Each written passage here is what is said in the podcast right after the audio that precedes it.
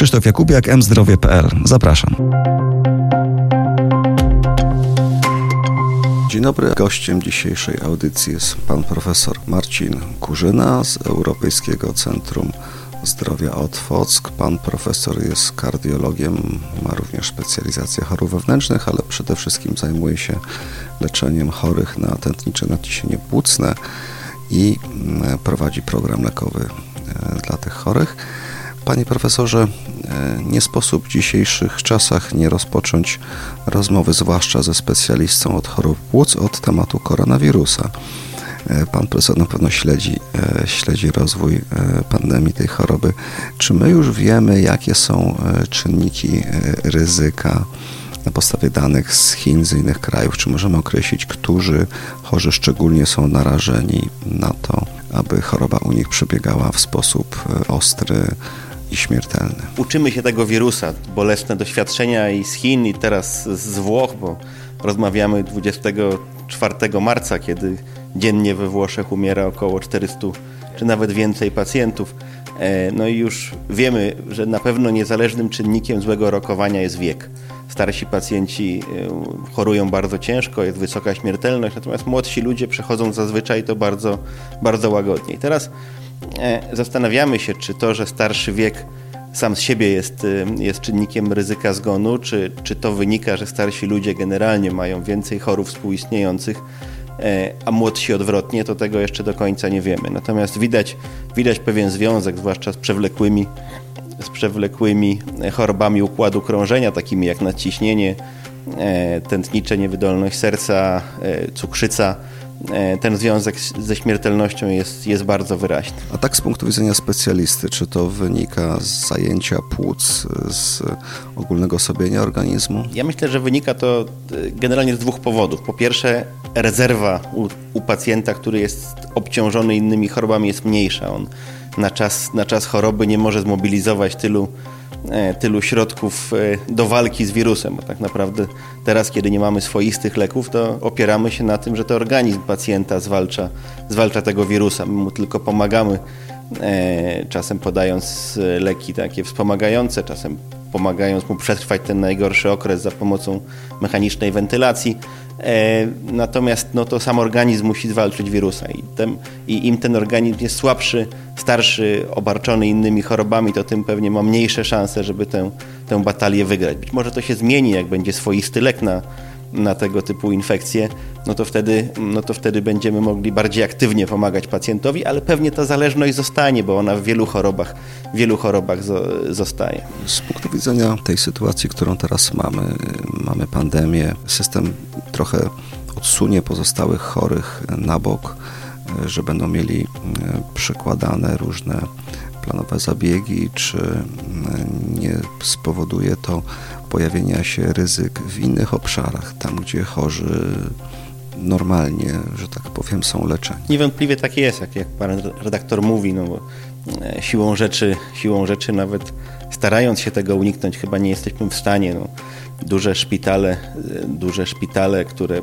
prowadziły program leczenia tętniczego nadciśnienia płucnego są, są w, zamienione w szpitale zakaźne. My przejęliśmy niektórych pacjentów, którzy, którzy tam się leczyli, no ale ale siłą rzeczy będziemy próbowali odwlekać te wszystkie, te wszystkie e, zabiegi, które w naszym odczuciu nie są konieczne, ale co nie znaczy, że nie są potrzebne, bo one potrzebne temu pacjentowi są, one się odwleką.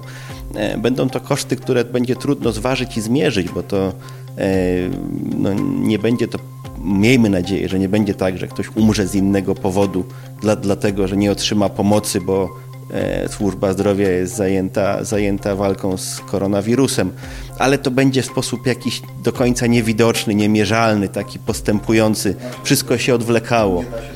Nie da się tego, nie da się tego zmierzyć. No, wszyscy bardzo staramy się e, i my w naszym szpitalu w Otwocku też tak robimy, gdzie jest e, nasza kardiologia, która zajmuje się pacjentami z nadciśnieniem płucnym, ale jest też bardzo duża onkologia, gdzie, gdzie no, terapię E, chemia, te, chemioterapia musi być kontynuowana i dokładamy wszelkich starań, nie będąc na tej pierwszej linii walki z, z pandemią, pomagać tym, którzy zastępować tych, którzy, którzy się tym zajmują, ale, ale patrząc na to od strony systemu, od strony statystycznej, takiej dużej, dużej liczby pacjentów, to na pewno gdzieś będą chorzy, którzy przez to poniosą również e, straty. Tętnicze nadciśnienie płucne leczone jest w sposób stosunkowo mocno inwazyjny. Czy nie jest to e, dodatkowym zagrożeniem dla tych pacjentów? TNP jest bardzo groźną chorobą. To jest e, rzadka choroba spełniająca kryteria europejskie i amerykańskie choroby rzadkiej. Choruje na nią tysiąc pacjentów, ale jest to choroba bardzo agresywna.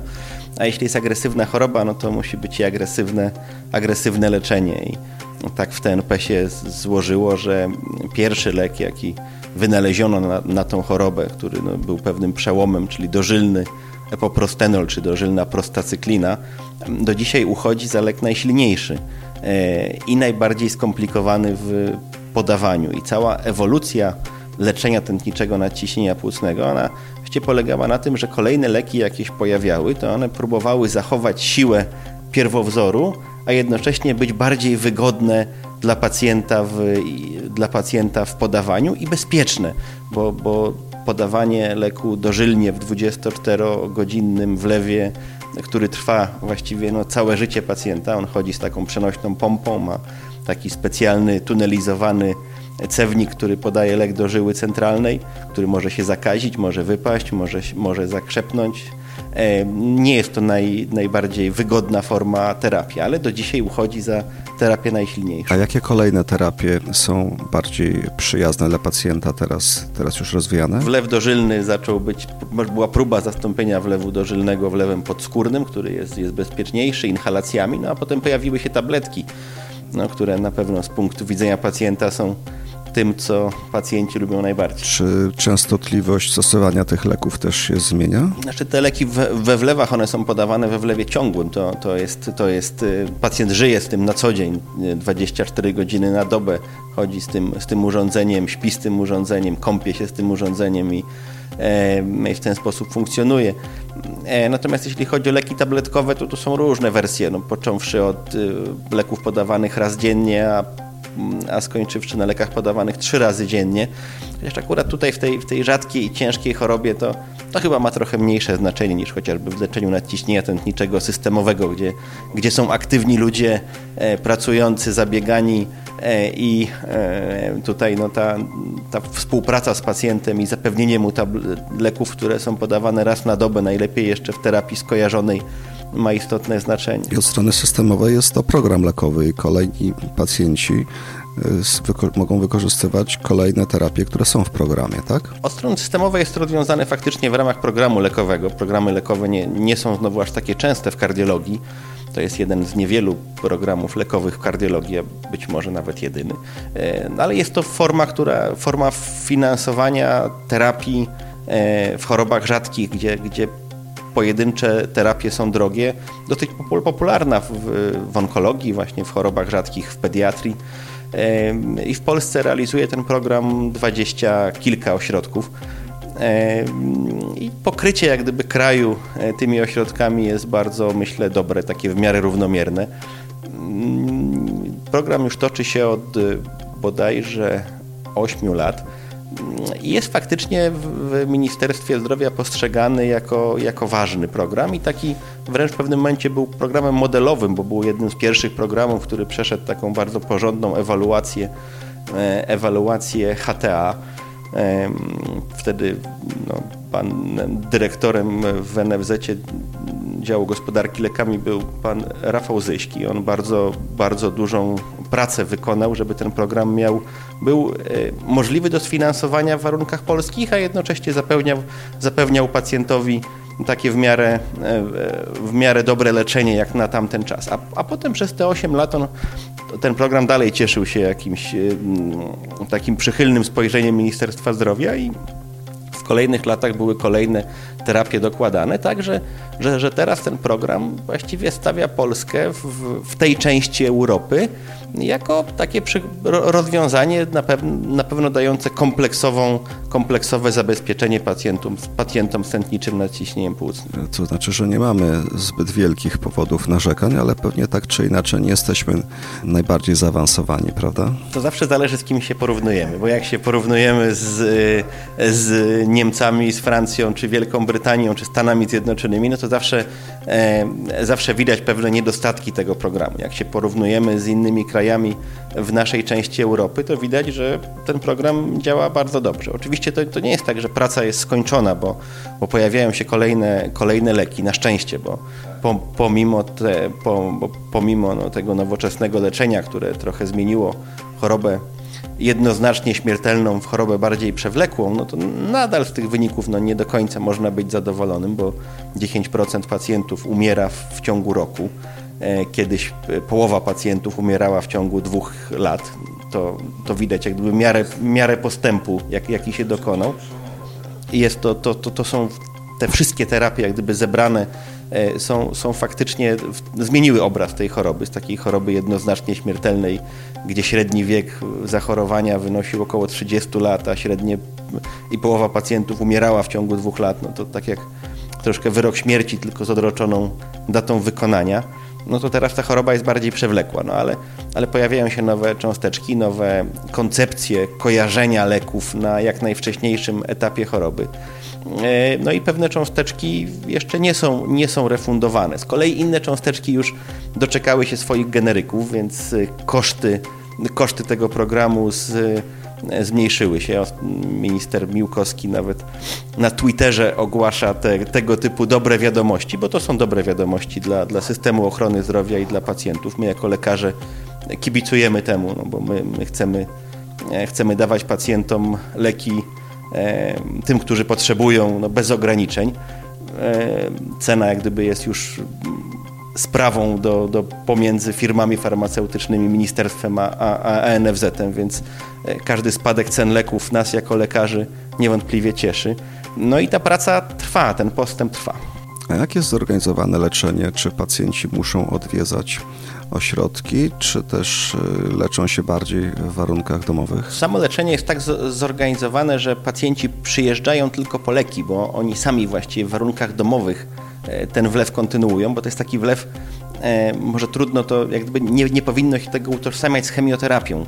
W chemioterapii jest cykl, wlew, pacjent wychodzi do domu, a tutaj jest pacjent bierze leki on właściwie sam w, sam w domu sobie te leki przygotowuje, sam ma taką pompę przenośną, z którą żyje cały czas. Koronawirus wprowadził ciekawą zmianę, bo NFZ wydał takie zarządzenie, że teraz można przysyłać członków rodziny po leki, można wykonać konsultację telemedyczną, jeśli pacjent nie, nie wymaga nie wymaga e, no, taki, wykonania jakichś badań, które można wykonać korzystając z jego fizycznej obecności, bo pacjenci od pewnego czasu podnosili to, że, e, że muszą przyjeżdżać tylko po to, żeby wziąć leki do ręki i z nimi, i z nimi wrócić. Tutaj pan przywołał tych pacjentów ciężej chorych, którzy są na tych wlewach, ale ci, co są na, na, na tabletkach, to w ogóle było, było trochę, było trochę mm, no, takie jałowe może że pacjent przyjeżdżał, mówił dzień dobry, czuję się świetnie, e, nie wymagam żadnych badań, proszę